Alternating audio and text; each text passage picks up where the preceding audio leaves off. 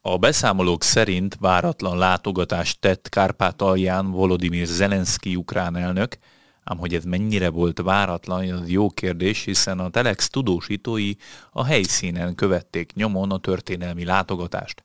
Az ukrán elnök ugyanis most először találkozott a háború kirobbanása óta magyar katonákkal és a kárpátaljai vezetőkkel. A beszámolók szerint a kárpátaljaiak újongással fogadták Zelenszkit. Üdvözlöm Önöket a mikrofonnál Kulifai Máté, ebben a podcast sorozatban rendkívüli cikkek és hírek hátterét igyekszem megvilágítani. Ha kíváncsi a folytatásra, kérem iratkozzon fel a YouTube csatornánkra, és állítsa be az értesítéseket a csengő gomb megnyomásával. Arról ír a Telex, hogy Volodymyr Zelenszky Ungváron és Beregszászon is járt, ahol a magyar közösség képviselőivel, Babják Zoltán polgármesterrel és katonai vezetőkkel is találkozott. Sőt, ott volt Ukrajna leendő magyarországi nagykövete, Sándor Fegyír is, akinek már hosszú hónapok óta aláírásra vár a befogadó nyilatkozata. Az ukrán elnök egy videó üzenetben is bejelentkezett Kárpátaljáról, amelyben úgy fogalmazott, hogy egy hosszú és mozgalmas napon koordinációs ülést tartottak Kárpátalja biztonsági és szociális helyzetéről. Hozzátette, Kárpátalja szerinte a gazdasági és társadalmi növekedés egyik motorja lesz, majd megköszönte minden kárpátaljainak, aki Ukrajna nevérben és javáért dolgozik, és segít közelebb hozni a győzelmet. Babják Zoltán Beregszáz polgármestere egy kárpátaljai lapnak nyilatkozva elmondta, hogy Zelenszky a találkozójukon köszönetet mondott az átmenetileg Kárpátalján tartózkodó menekültekkel való törődésért. Ő pedig arról beszélt, hogy Zelenszky volt az első ukrán elnök, aki a magyar nyelvet is használta újévi köszöntőjében, amit igazán kedves jelzésnek tekintenek a magyar közösség számára. Megköszönte azt is, hogy időt szakított a város felkeresésére, és egyeztetéseket folytatott. Zelenszky találkozott Barta Józseffel is, a megyei tanács Kárpátaljai Magyar Kulturális Szövetség frakciójának vezetőjével, aki említette neki az átdolgozásra váró ukrán oktatási törvényt, amelyel kapcsolatban arra kérték az elnököt, hogy gyorsítsa fel a kormányközi bizottság munkáját az ügyben. Zelenszky a Twitteren közzétett bejegyzésében azt írta, hogy fontos találkozója volt a magyar harcosokkal is, sőt magyar harcosaikkal, akik mind ukrán állampolgárok, és mind készek megvédeni az országot, és mindannyian, vagy mindannyiukra hősként tekintenek, meg is köszönte szolgálatukat az országért. Az ukrán elnök szerint az orosz agresszor rendszere rabságot és szenvedést hozott Európa ezen részén lakó ukránokra és magyarokra.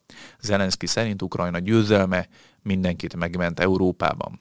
Kevésbé volt szívélyes a magyarokkal kapcsolatban Mihailo Podoljak, ukrán elnöki tanácsadó, aki a HVG-nek adott interjújában fogalmazott úgy, hogy szerinte Orbán azonnal letérdelne, ha Oroszország ezt követelné tőle.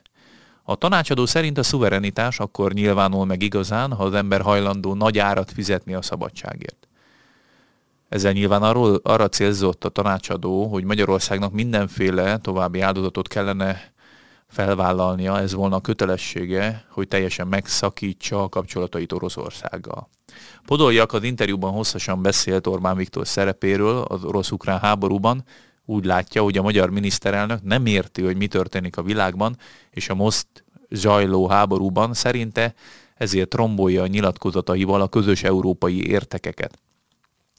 Podoljak szerint Orbán nem tekinthető globális vezetőnek, mert nincs ráhatással a nemzetközi politikai folyamatokra. Szerint a magyar kormányfő nem tesz mást, mint szóról szóra ismétli az orosz propaganda szövegeket, amivel közvetlen kárt okoz Magyarországnak. Hozzátette, szerinte érdeke, hogy Putyin hatalmon maradjon, és azt viszont tisztességesebbnek tartaná, ha Orbán döntene az Európai Unióból való kilépésről is, és nem ragaszkodna a közös európai piachoz és a Brüsszeltől érkező pénzekhez.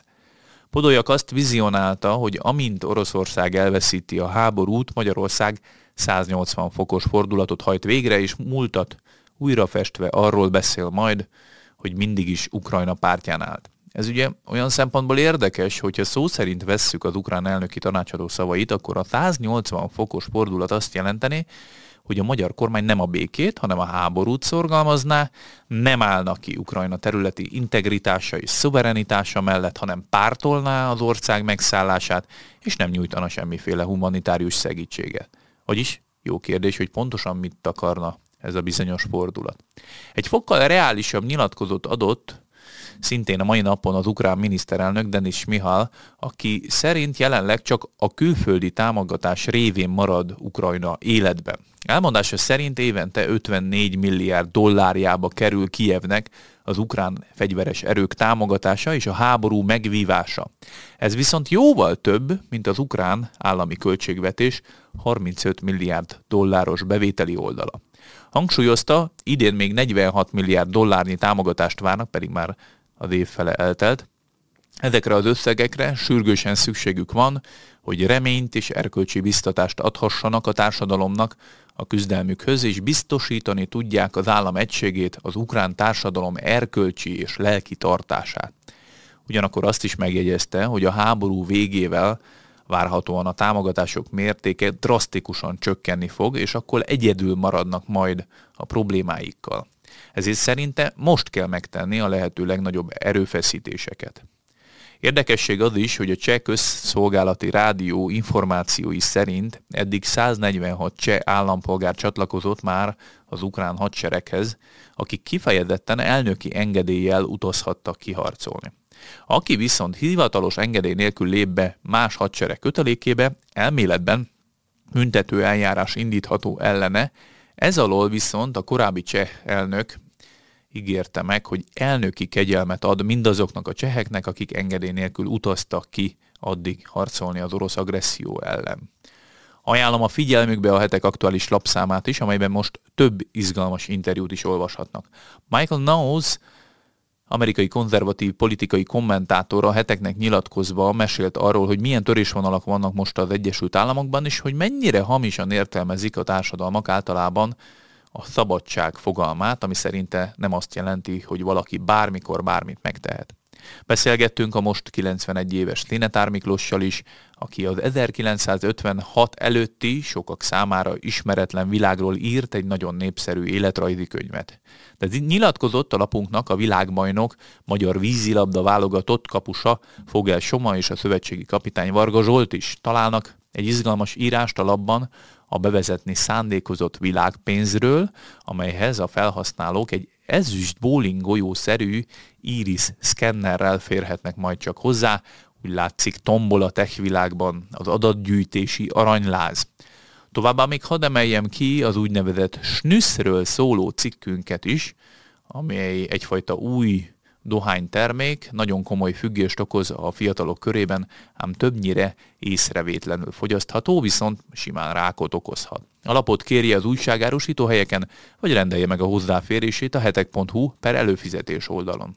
A Facebook pár napja teljes törléssel fenyegette meg a heteket egy teljesen ártalmatlan választási sajtótájékoztatóról szóló MTI tudósítás közlése miatt.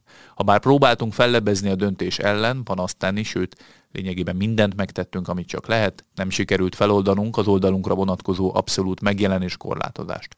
Éppen ezért egy új alternatív oldal indítása mellett döntöttünk, ha szeretné követni tartalmainkat Facebookon is, kérjük kövessen minket a leírásban található linken.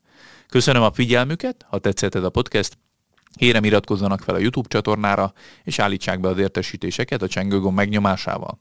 Ha szeretné támogatni további podcastjaink elkészültét, ezt is megteheti, a videó alatti sávban található köszönet gomb megnyomásával, egy tetszőleges összeget kiválasztva. Előre is köszönünk minden felajánlást, vigyázzanak magukra!